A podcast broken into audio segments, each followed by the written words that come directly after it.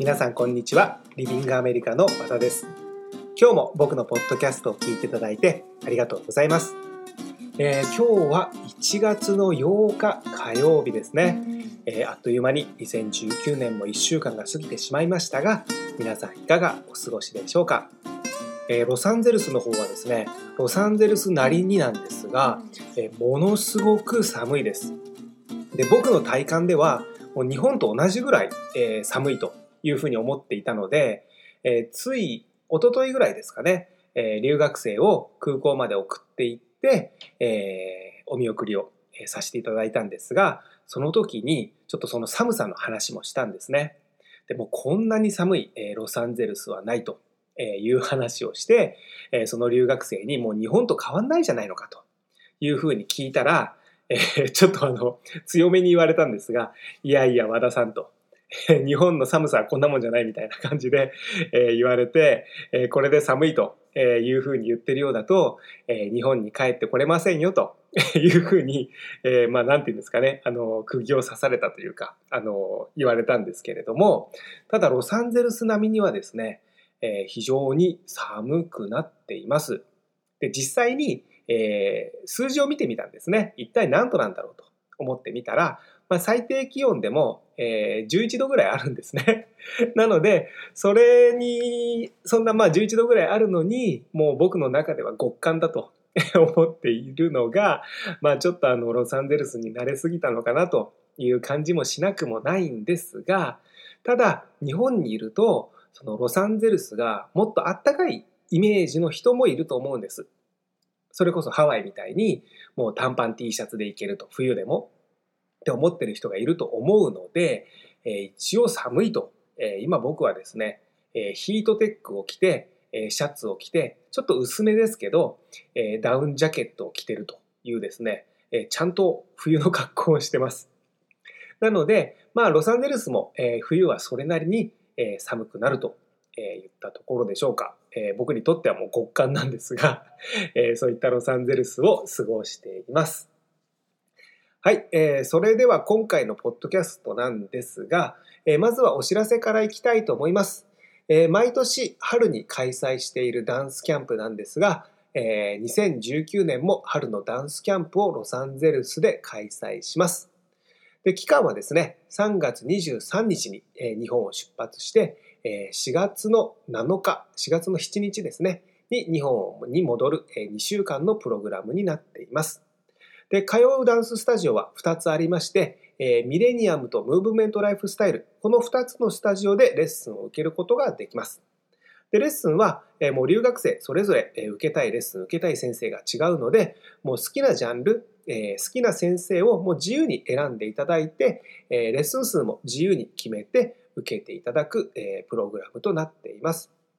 で今回はですね、このミレニアムとムーブメントライフスタイルのスタジオのご紹介をちょっとしようかと思うんですが、まずミレニアムはもうあのダンス留学をしないダンサーさんでも知ってるんじゃないかと思うぐらい有名なダンススタジオなんですけれどももうダンス留学生ならずもう地元のダンサーさんにも圧倒的に人気のダンススタジオで実際ですねリビングアメリカのダンス留学生も80%ぐらいですかね、が、えー、ミレミレニアムで、えー、留学をする、えー、スタジオになっています。で、ここにはもう本当にあのもう人気の先生が集中していまして、えー、マット・ステファニーナとか、えー、ブライアン・スコット・ニコルソンですかね。あと、ヤニス・マーシャル、えー、ヒールでもすごく人気のある先生ですが、あと、ジョゾ・ゴメスとか、ですね、本当にまだまだ紹介できないぐらい、えー、たくさん人気の先生がいるダンススタジオです。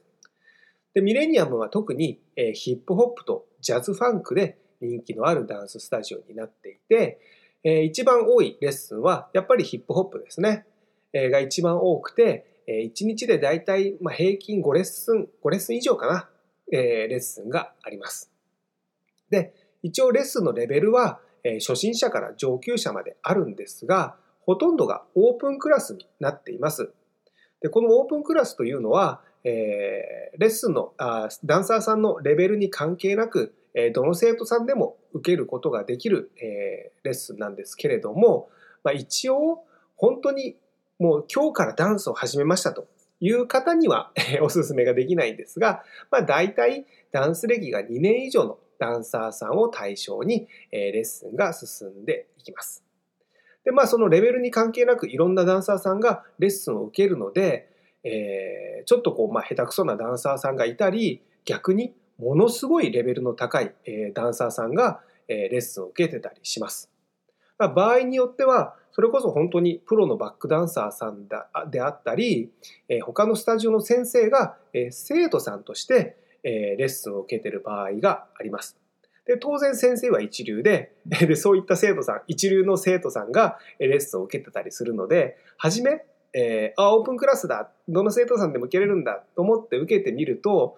あまりのレベルの高さに、えー、びっくりするかもしれませんが、まあ、あのー、一応誰でも受けてもいいレッスンで、まあ、たまたまそのレベルの高い生徒、生徒さんがいたっていうことだけなので、あのー、まあ、あとは慣れですね。まあ、その環境に慣れてしまえば、まあ、最初はちょっとびっくりするするかもしれませんが、まあ、逆を言えば、そういった環境で、えー、レッスンを受ける、えー、機会っていうのはなかなかありませんし、その一度慣れてしまえば、その先生からももちろんそのレッスンを受けて刺激をもらえるんですが、そういった生徒さんの中で、えー、レッスンを受けれるというのは、なかなかこれも刺激をもらえると思いますので、まあそういった環境で毎日レッスンが受けれるダンススタジオになっています。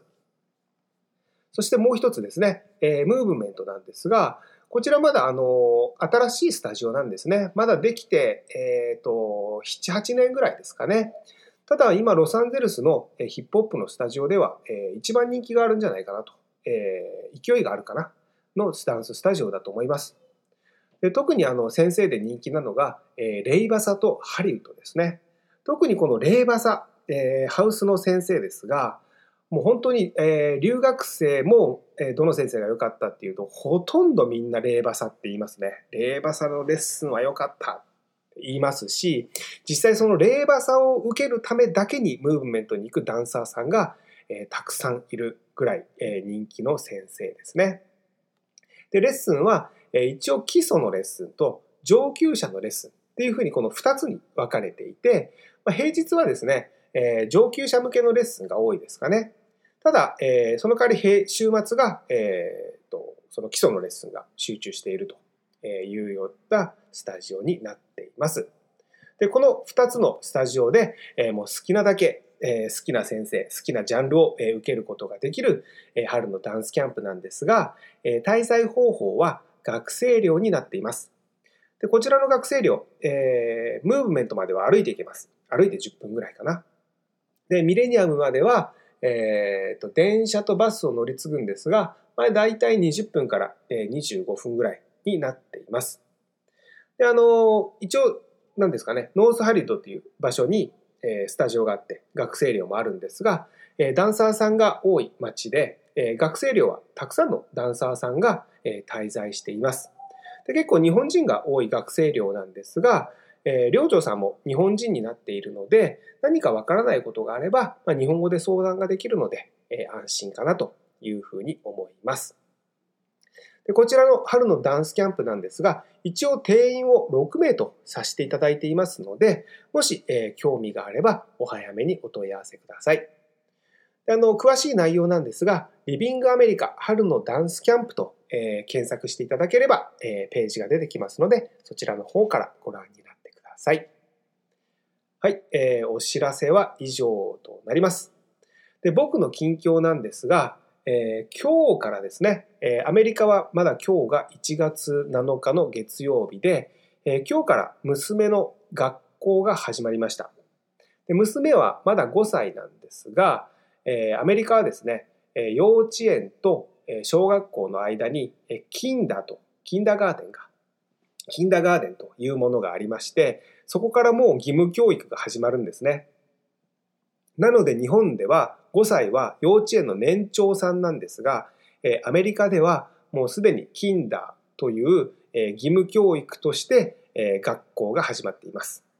学年は一緒なんですね。結局、あの、来年から小学1年生なんですが、ただ、え、キンダーはもう義務教育なので、えー、自由に休んだりできずに出席率が関係したりとか、えー、もう扱いは小学校と一緒なんですけれども、えうちの娘が通ってる学校はすごく珍しくて、え日本語のあの授業で授業が進んでいくんですね。ジャパニーズイマージョンって言うんですけれども、あの何もその日本語に特化したクラスというわけではなくて、日本語も教えながら最終的に小学6年生になるときにえ日本語もできて英語もできるバイリンガルを作ってくれる現地校なんです。で、こういった現地校ってほとんどないんですね。大体みんな、えー、アメリカの普通の学校に通わして、えー、日本語を習わしたければ、えー、例えば塾に行ったりだとか、え習い事で日本語を習わして、え日本語をきちっとこう、え話せるように、書けるようにしていくんですが、一応そういった、あの、まあ、そうですね、あの、アメリカでも珍しいのかな。そういった学校がうちの近くにありまして、うちの娘はですね、えー、無事にそこに入学することができたんですが、その日本語の学校に入れるために、とりあえずまず日本語が強くなきゃダメなんですね。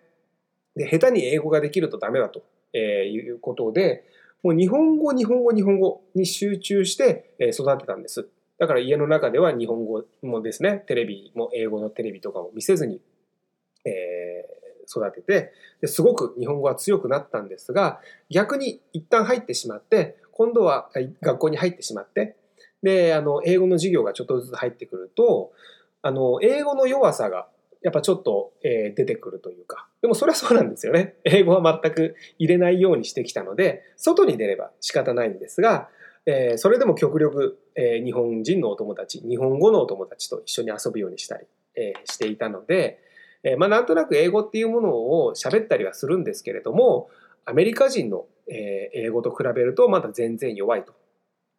ただ、えー、うちの娘を見てて思うんですが、とにかく話すんですね。それが、もう全く親から、親から聞いててもってあれですけども、すごい変な英語なんです。だから、あの、文法が変とか発音が変とかじゃなくて、たまになんか韓国語言ってんじゃないかみたいな、あの、もう文章になってないんですが、それでもうちの子はもうこれは性格ですね。とにかく話すんです。一番英語ができないくせにアメリカ人の中に入ってってバンバン話すと。だからあの周りのアメリカ人が気を使って一生懸命何を言ってるのか聞こうとするみたいな、えー、状況が起きるんですが、ただうちの娘はですね、そういったあの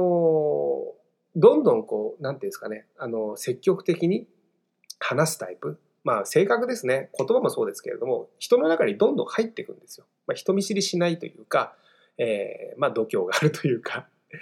で見てるとやっぱりあのまあそう英語に関してですね、えー、すごく上達のスピードが速いんですね。その間違いを恐れないと。えー、まあ恐れないというかもともと間違いを気にしてないような性格なんですけれどもそういったあの感じで恥ずかしさもなく自分の言いたいことを自分の英語で話すそれが合ってようが間違ってようがで相手がどういうリアクションを取ろうが特に関係ないというような感じでコミュニケーションをとっているんですね。そうするとあのやっぱりあの何ですかねそのうちちょっとずつ単語が増えてきてちょっとずつ言葉がちゃんと通じるようになってるんですね。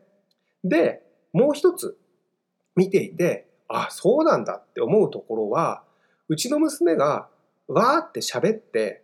何を言ってるかわからないっていうことを周りがわかり始めるんですね。だから英語が喋れないから、まあ、引っ込み思案な女の子もいるんですね。あんまり喋らない。その英語が喋れてもあんまり喋れない子とかもいるんですが、そういった子は、まあ、長く付き合っていけば別ですけれども、その時点ではどういう子かわからない。あの、まあ、性格の部分ではなくて、どういう、ま、スキルがあるか、どれぐらい英語が理解できていて、どれぐらい日本語ができていて、どれぐらいコミュニケーションが取れるかっていうことが、時間をかけないと、え、相手に理解してもらえないんですね。ただ、うちの娘はガンガン行くので、相手に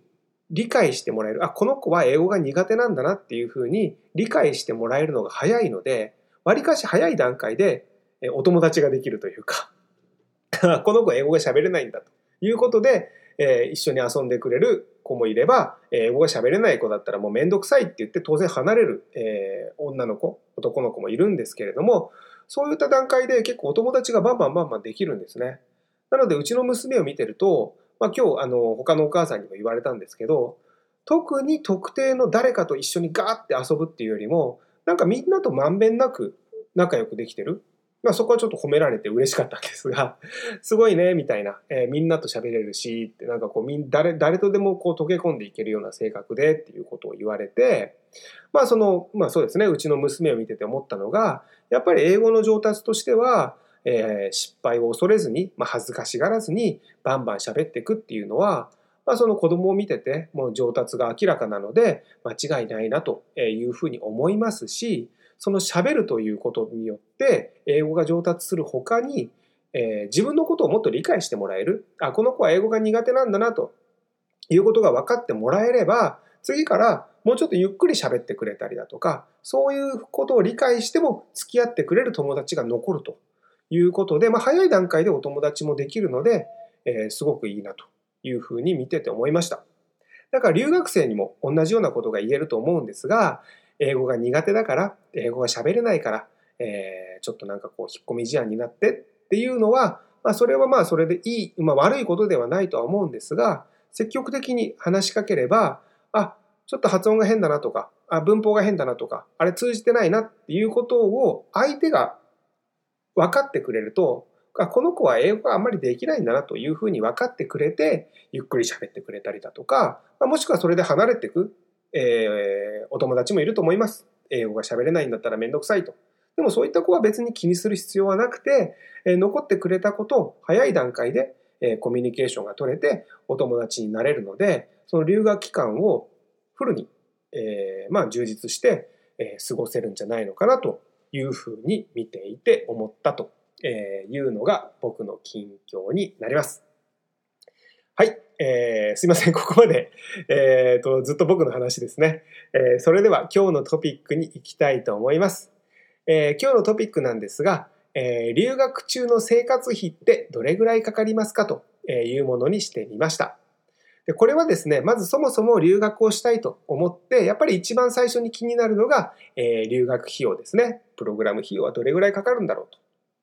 いうので、で今度はですね、留学が決まると気になるのが、留学中の生活費ですね。どれぐらいお金を持っていけばいいんでしょうかというご質問をよくいただくんですが、え、わからないですよね。現地でどれぐらい生活費がかかるのかというので、今回は、留学中に何にどれぐらいお金がかかるのかを、具体的にお話ししていきたいと思います。で留学費用はその留学する期間によって、え、当然違いますので、え、今回は1ヶ月間、え、ロサンゼルスに留学した場合で、え、生活のあ生活費の、え、金額をお話ししていきたいと思います。でまず留学中に使うお金なんですが、え、大きく3つに分かれます。でこの3つはですね、え、食費、交通費、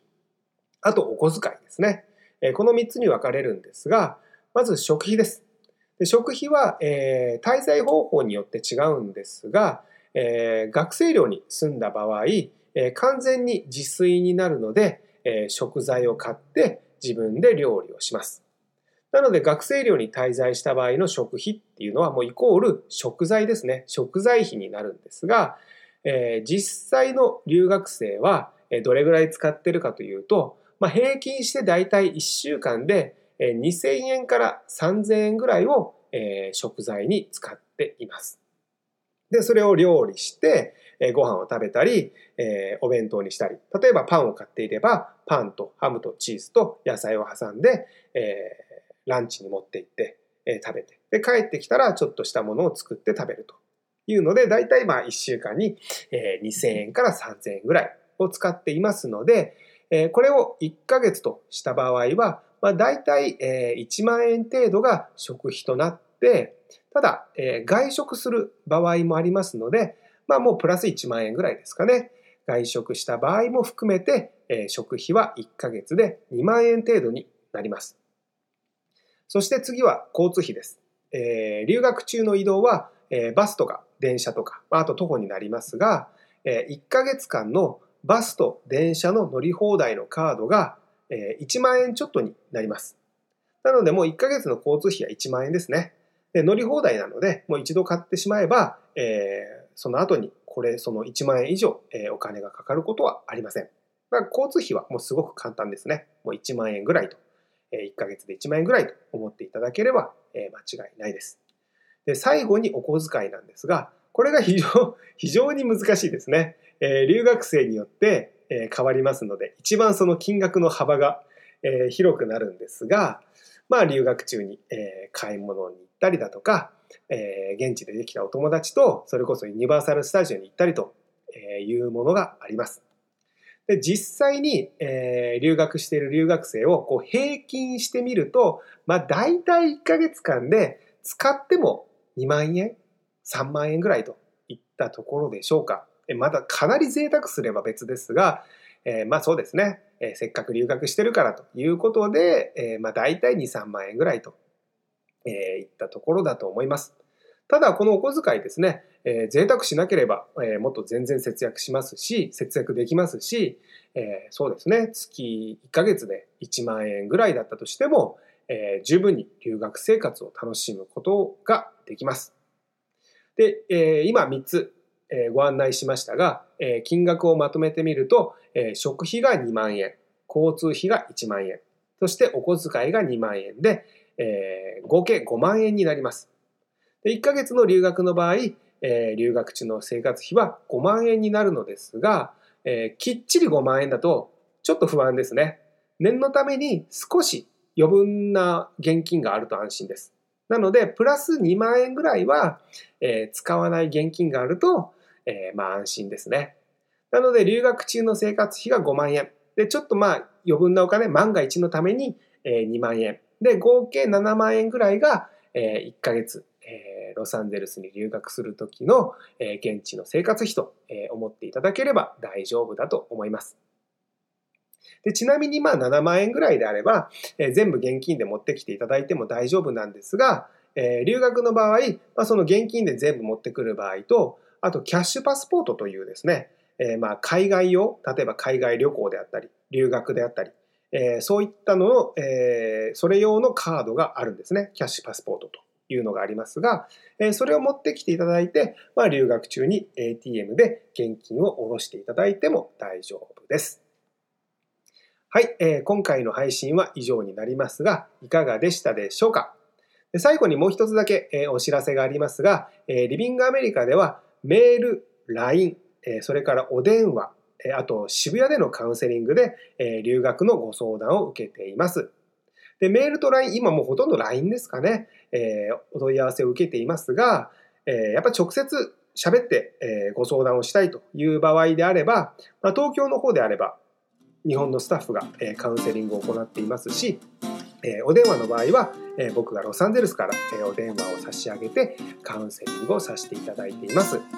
でどの方法でもご相談は無料ですので遠慮なくお問い合わせください。はい、えー、今日の内容は以上となります。いつも僕のポッドキャストを聞いていただいてありがとうございました。